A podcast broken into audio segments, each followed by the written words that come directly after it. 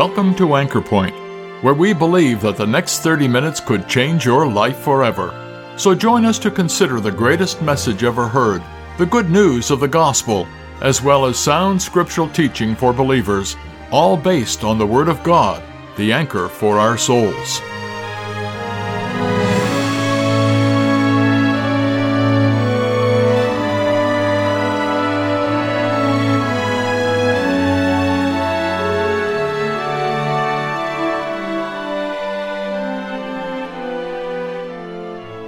Anchor Point, as you know, applies a Christian perspective to the world and all its issues, to mankind and all of its problems. Of course, our text is solely the Bible, the Word of God. Why is it that we stand so firmly on this book? How is it that we can rely on it solely as our word of counsel? How can we know for certain that the Bible is worthy of our trust? Is the Bible really true? Well, today's broadcast deals precisely with these questions. Speaker Eugene Higgins takes up five aspects of the Bible that demonstrate its uniqueness in claiming to be the sure Word of God, its unity, the prophecies it contains, its durability over time in spite of constant and vicious attacks, its accuracy backed up time and time again through historical and archaeological facts, and its ability to not only change the entire course of history, but also to meet the needs of all generations and to change the lives of millions. We hope that you have time to listen to all of this message today. Psalm 19 and verse 7. The law of the Lord is perfect, converting the soul. The testimony of the Lord is sure, making wise the simple. Conversion and wisdom coming from God's word. Now into the New Testament, please. The Gospel of John, chapter 5, and we'll be reading the words of the Lord Jesus in this verse, John chapter 5 and verse 24. Verily, verily, or truly, truly, I say unto you, he that heareth my word and believeth on him that sent me hath everlasting life and shall not come into condemnation, but is passed from death unto life. One more reading, please, in the book of Hebrews, chapter 4 and verse 12. For the word of God is quick. That is the old English word for living. The word of God is living and powerful and sharper than any two-edged sword. Tonight's subject is to look at the question and hopefully answer the question, is the Bible true? Is the Bible reliable? Can you really trust the Bible as the Word of God? Now, using the Bible to prove that the Bible is the Word of God is circular reasoning. It's a little like evolutionists who date the fossils by the strata in which they are found and then turn around and date the strata by the fossils that are found there. That is circular reasoning. But examining the Bible to see whether it stands up to the claim of being the Word of God is another thing altogether. We should expect that a communication from God would be unique among the books in the world. And it is a fair and proper challenge to ask whether the Bible stands up to that exacting demand. I would say to you that when the scriptures are approached with an open mind, they pass the test resoundingly. Think for a few minutes about the Bible's unity, its prophecy, its durability, its accuracy, and its ability. And I'm going to be very, very careful about your time because it is valuable and hope not to bore you or to waste your time with a lot of facts. The word Bible comes from the Greek word for papyrus plant, biblos, since the leaves of that plant were used for paper. Therefore, the title the Bible means the scrolls or the books.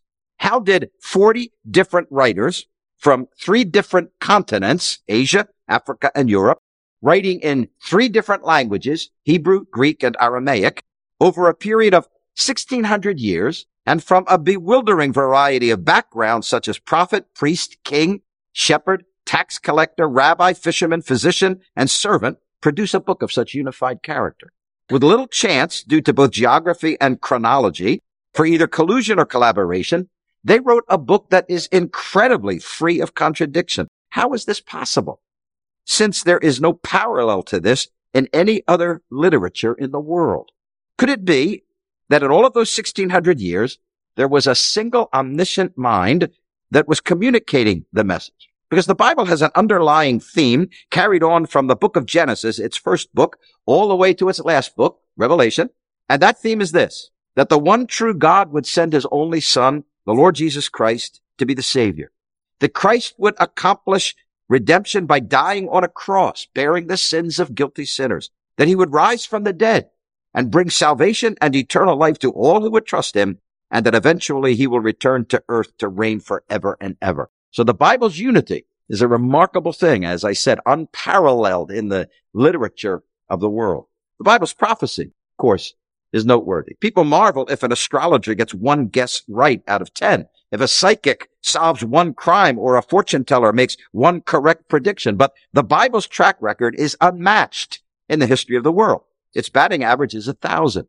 It has a perfect rating of 100% accuracy. Furthermore, the Bible's prophecies were not vague general statements, but involved specific names of places and people, precise dates, unlikely scenarios, and detailed descriptions like naming the Persian king Cyrus by name 150 years before he was born, or telling of the coming of King Josiah 300 years before he was born, foretelling the rise of Alexander the Great, his early death, the division of his kingdom into four parts, the rise of Rome and its empire, and the very year when the Lord Jesus would enter Jerusalem. No other book in the world, no other book in the world is like this. The person who chooses to not believe the Bible faces the impossible task of explaining how all this happened by guesswork or coincidence. Lee Strobel, a former skeptic, likes to say that the Old Testament gives us a thumbprint. It says, quote, that when you find the person that fits this thumbprint, that's the Messiah. That's the Son of God. And throughout history, only Jesus Christ has had that thumbprint. Strobel, who earned a law degree at Yale, used to be an award-winning legal affairs journalist for the Chicago Tribune until he was confronted with the claims of Christ. What happened was he was an unbeliever, a skeptic, may even have been an agnostic, and then his wife trusted Christ. And now Christianity came right into the home. So he decided to apply all of his journalistic skills toward Christianity so that he could show how historically incorrect, how wrong it was. As Strobel studied the prophecies that Jesus fulfilled, he found that they were not easily dismissed. This is what he writes. The more I studied them, the more difficulty I had in trying to explain them away. End of quote. As he looked at the odds of any one person fulfilling these prophecies, he was stunned at the scientific evidence that Jesus was the Messiah. Strobel was shocked by the work of mathematician Peter Stoner, who proved that the chance of any one person fulfilling even eight of these Old Testament prophecies was 10 to the 17th power. That is one with 17 zeros after it, 100 quadrillion. I think that is a number that very few of us could even begin to fathom. To try to comprehend that enormous number, Strobel said, I did some calculations. I imagined the entire world covered with white tiles that were an inch and a half square. Every bit of dry land on the planet covered by these with the bottom of just one tile painted red. Then I pictured a person being allowed to wander for a lifetime around all seven continents. He would be permitted to bend down only one time and pick up a single piece of tile. What were the odds it would be the one tile whose reverse side was painted red. Mathematically, the odds there would be the same as just eight of the Old Testament prophecies coming true in any one person throughout history. If that didn't boggle Strobel's mind enough, Peter Stoner demonstrated that the chances of anyone fulfilling 48 prophecies were 10 to the 157th power. Strobel realized the incredible implications of that as well. It would be like finding a single predetermined atom among all the atoms in a trillion, trillion, I have to read this because I wouldn't be able to remember this. A trillion, trillion, trillion, trillion, billion universes the size of our universe. Lee Strobel finally did the intellectually honest thing. He recognized Christ was the Savior, the Messiah, and he trusted him. Think about the Bible's durability. The words of L. Ron Hubbard, founder of the Church of Scientology, who was cremated upon his death in 1986, are stored in a number of underground vaults built to last a thousand years. There is one in New Mexico, two in California, and possibly one in Utah. We do not really know because not all information is forthcoming where their practices are concerned. But the cylindrical container in Petrolia, California is 14 feet below a cow pasture. It is as wide as a Boeing 747 and it is 140 feet longer. Besides his written works, it was supposed to house his words recorded on audio discs made of gold etched into stainless steel, steel phonograph records, and gas-filled titanium time capsules. The land, plus the vaults in these two or three places are worth many millions of dollars. And all this is done in hopes of somehow preserving from the relentlessly encroaching sands of time what Hubbard's followers call his wisdom of the ages. God's approach was exactly the opposite. He sent his word out to the world. He purposely exposed it to the light of day, to the fires of persecution, to the sharp claws of higher criticism and the scorn of unbelievers, to the assault of atheists and agnostics and the, the ridicule of the irreverent. As a result, no book in the world has been so thoroughly attacked from every possible angle. Enemies have assailed it using every weapon in their mental arsenal, yet still, despite every tidal wave, every hammer blow, every Bible burning conclave and martyr silencing execution, here it stands.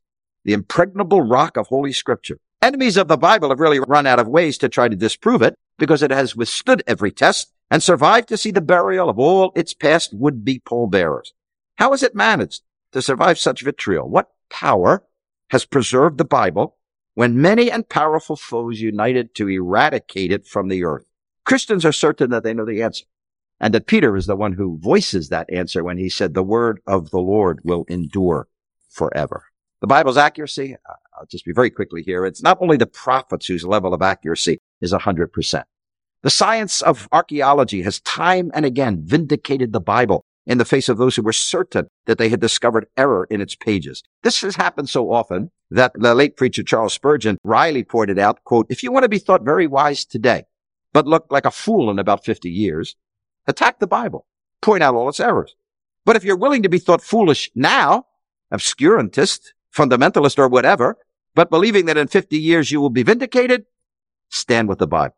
Dr. James Kennedy wrote that for the last 150 years, archaeologists have excavated thousands of sites in the Near East. Many times they worked with great animosity toward scripture, attempting to disprove the Bible. Yet every time they turned over their spades, they discovered another confirmation of the Bible. I have a book home, and in fact, Kennedy quotes it. It was a book by a German author named Werner Keller, who said that when I thought of the skeptical criticism, which for so many years wanted to demolish the Bible. They're kept hammering in my brain. He's on the field now. He's an archaeologist and he's digging and he's following directions from the Bible and finding that where the Bible points him, the places are. And, and he's digging there and he's, he says, they're kept hammering in my brain this one sentence. The Bible is right after all. The Bible is right after all. In fact, this validating of the Bible has happened so many, many times that there are many archaeologists who started out as unbelievers and became so convinced by the facts they were uncovering that they became believers in God and in Christ and in his word. That, of course, was the case with the famous historian and archaeologist Sir William Ramsay. Ramsay was very skeptical of the accuracy of the New Testament. He went to Asia Minor over a century ago to refute its historicity. He zeroed in on Luke's account in the Gospel of Luke and the book of Acts, which contained numerous geographical and historic references. Dig after dig, the evidence without fail supported Luke's account. Governors mentioned by Luke that many historians never believed even existed were confirmed by the evidence excavated by his archaeological team. Without a single error, Luke was accurate in naming 32 countries, 54 cities, and nine islands. Ramsay became so overwhelmed with the evidence that he eventually converted to Christianity. This is what he said. I began with a mind unfavorable to the Bible, but more recently I found myself brought into contact with the book of Acts as an authority for the topography, antiquities, and society of Asia Minor. It was gradually borne upon me that in various details, the narrative showed marvelous truth. Luke is a historian of the first rank. Not merely are his statements of facts trustworthy, this author should be placed along with the very greatest historians. Finally, the Bible's ability, when read, has an unrivaled ability to unmask hypocrisy, convince the skeptic, convict the sinner, enlighten the searcher, comfort the distressed, strengthen the weak, and encourage the faint. Considering the human instruments involved in its writings, shepherds, judges, kings, fishermen, farmers, and warriors, it is astonishing that it has the power to meet the need across the entire spectrum of human emotions and experiences. Where did these writers, many of them unlearned and uneducated, obtain the wisdom that has survived more than 3,000 years of change. The message of the gospel of salvation through Christ has changed the course of history and the lives of millions upon millions of people, including men and women from such varied walks of life as the proud Pharisee, Saul of Tarsus, the devout monk, Martin Luther, the slave trader, John Newton, the parliamentarian, William Wilberforce, scientists like Michael Faraday, Lord Kelvin, and Sir James Simpson, the Scotland Yard official, Sir Robert Anderson, and the Oxford scholar and skeptic, C.S. Lewis. If I could borrow and reapply the words of the Christian hymn, please let me tell you that what this book has done for others, it will do for you if you approach it with an open mind. When my children were little, there was a series of children's books about an amusing woman named Amelia Bedelia. She took everything in a word for word literal fashion. The author used Amelia to show the number of amusing idioms and unusual terminologies in the English language. Amelia never grasped figures of speech. If the woman she worked for told her to toss the salad, she took it to the back door and threw it, tossed it into the yard. The command to draw the drapes resulted in her sitting with a pad to draw, to sketch the drapes. She thought the order to dust the furniture was bizarre, since she said at her house she would undust the furniture.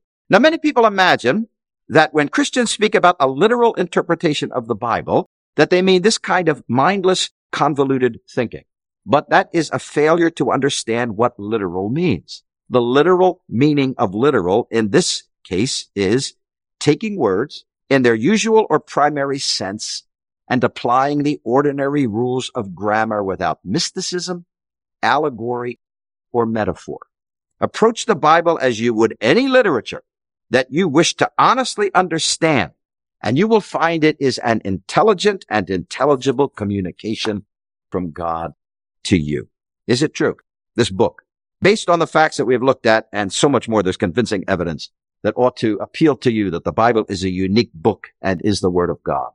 If, as we posit, God inspired its writings, what would we expect from a book whose source was the omniscient God? I think that what we would expect is exactly what we would find. We would expect absolute accuracy. We would expect pinpoint precision. We would expect complete candor and honesty. Peter is the one who tells us that the Bible is a light that's shining in a dark place. And he says that we would be wise to take heed to it and to follow its light because it is the only reliable light that we have respecting a number of overwhelmingly important issues, five of which are perhaps the most important things you will ever consider. God, Christ, the human condition, salvation, and the future. The first is what we read from Psalm 19 and verse 7. And I want to speak about the perfect word of God, that the word of God is perfect, that it is inspired from God, that it comes from God. In Genesis chapter 2, when God formed Adam out of the dust of the ground, here he was nothing more than an inanimate object of clay, a statue, if you will, a sculpture, no breathing, no moving, no thinking, no functioning of the body. But it says that God breathed into man's nostrils the breath of life that he imparted spirit and soul to Adam and that Adam became a living being. But when you come to the Bible, it doesn't say that God breathed into the Bible, that men and women wrote what they wrote and then God breathed into it and gave it life. But it rather is that the Bible is God's breath, that it has come from God. And with what respect we should be approaching a book like that. I remember reading about George Whitefield when he was preaching in Scotland. It so greatly encouraged him and touched his heart because the, the page is turning. When he would announce a verse, the 10,000 or so people listening to him, when they would turn the pages of scripture, it sounded like the wind blowing through the leaves in the forest, the noise being made, because everyone had a Bible and everyone was intent to find out what the Bible said and was carefully listening to what he said. Because it is when you come to this book that you can learn things about God that are not easily inferred from creation. I might look at the vastness of creation and infer from that that this planet with its anthropic coincidence, as we noticed the other night, with its ability to sustain life, must indicate that there is a loving creator, a gracious creator. I could infer that, but really creation would tell me something about his wisdom and his power. And you never use this word more properly than when you use it about God, his awesome nature that he fills this universe, that, that he could make a universe of such massive, inconceivable distance and breath, that he must be an awesome being. But it's when you come to the Bible that you learn what God is like. You learn that God is a God of holiness, that he is a, a being who cannot sin, who loves righteousness, and who hates iniquity. It's when you come to the Bible that we learn about his heart, that we learn that he loves every human being, that while we stamp importance on people based on how far they've gone in education or how much money they have earned or their prowess or ability, can he shoot a basketball well? Can he throw a football far? Can he skate well and shoot a puck into the net with capability and skill? Well, we have so many artificial means and methods and criteria for judging how valuable a person is. God says every human being, every human being is of infinite and equal worth. No matter who you are, no matter what you have done, God loves you. And that what God wants is that you will spend eternity with Him when life here is done. When you die and breathe your last, that you will be with Him forever. That is what God wants. How we should respect this book. You know, in July of 2004, the uh, people of Ranongga, which is a very small remote island in the Solomon Island chain, they read the words of the Lord Jesus for the first time in their own language. The arrival of the New Testament in Lunga, the local language, was the result of 20 years of effort. And when the finished copies were available finally to the people, and they were holding in their hand the written word of God, one man said, today, today, God has arrived in Ranongga. It was just a book. See? Today, God has arrived in Ranongga. No, they weren't worshiping the book as God, but they had God's word. And God has given you a tremendous treasure. I would plead with you not to ignore it or neglect it because it's in his word that you'll find out what he thinks about you and how much he loves you and what he has done for you. Because the Bible is not only inspired by God, it is inerrant and infallible. It is error free in their original transmission. In fact, there are back-to-back verses in our Bible. Proverbs chapter 30 verses 5 and verse 6. Listen to what we can learn from them. Proverbs chapter 30 and verse 5 tells us that no corrections are needed. No corrections are needed. He says every word of God is pure. He is a shield to those who put their trust in him.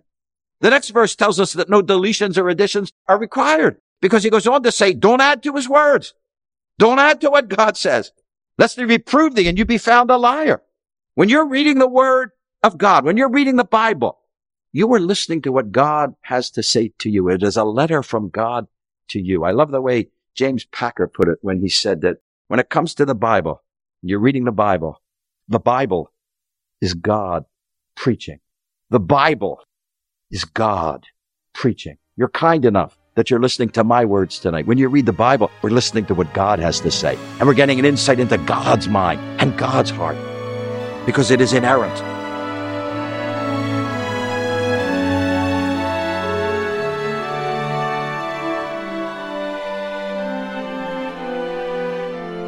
Yes, the Bible cannot be compared to any other work of literature or religious thought with regard to the manner in which it was written and put together, its hundreds of fulfilled prophetic utterances, its accuracy in spite of severe scrutiny, its durability over time, its amazing power to change lives. And of course, its wonderful revelation of a great, holy, and loving God who, in desiring the salvation of his creation, himself became a man to suffer and die for sinners. What a unique and wonderful book. We trust that what you have heard today will instill even more confidence in the Bible as a cornerstone of all that we need to know about God, Christ, the human condition, salvation, and the future. Yes, the Bible is living and powerful. Have you read it today? If this or any of our Bible messages here at Anchor Point has made you aware of God's interest in you or if you would like some literature that would help you understand these important truths, why don't you drop us a line at anchorpointradio at gmail.com? We'd love to hear from you. We're glad you were able to join us at Anchorpoint today. Anchorpoint is sponsored by believers in Christ who are meeting at various gospel halls. Each of these Christian assemblies holds gospel services every Sunday, as well as other meetings such as regular prayer and Bible studies throughout the week. If you've been challenged by today's message, and would like to know more about the truth of the gospel, or of gathering unto the name of the Lord Jesus Christ following New Testament principles, take a look at our Anchor Point website at anchorpointradio.com. There you will find more information as well as the location, programs, and meeting schedules for the gathering center nearest you. Our Anchor Point messages are also available for listening and download at anchorpointradio.com. My name is Glenn Todd. Thank you once again for listening, and we invite you to join us again next week at the same time for Anchor Point, where we believe that Christ alone is the anchor for the soul.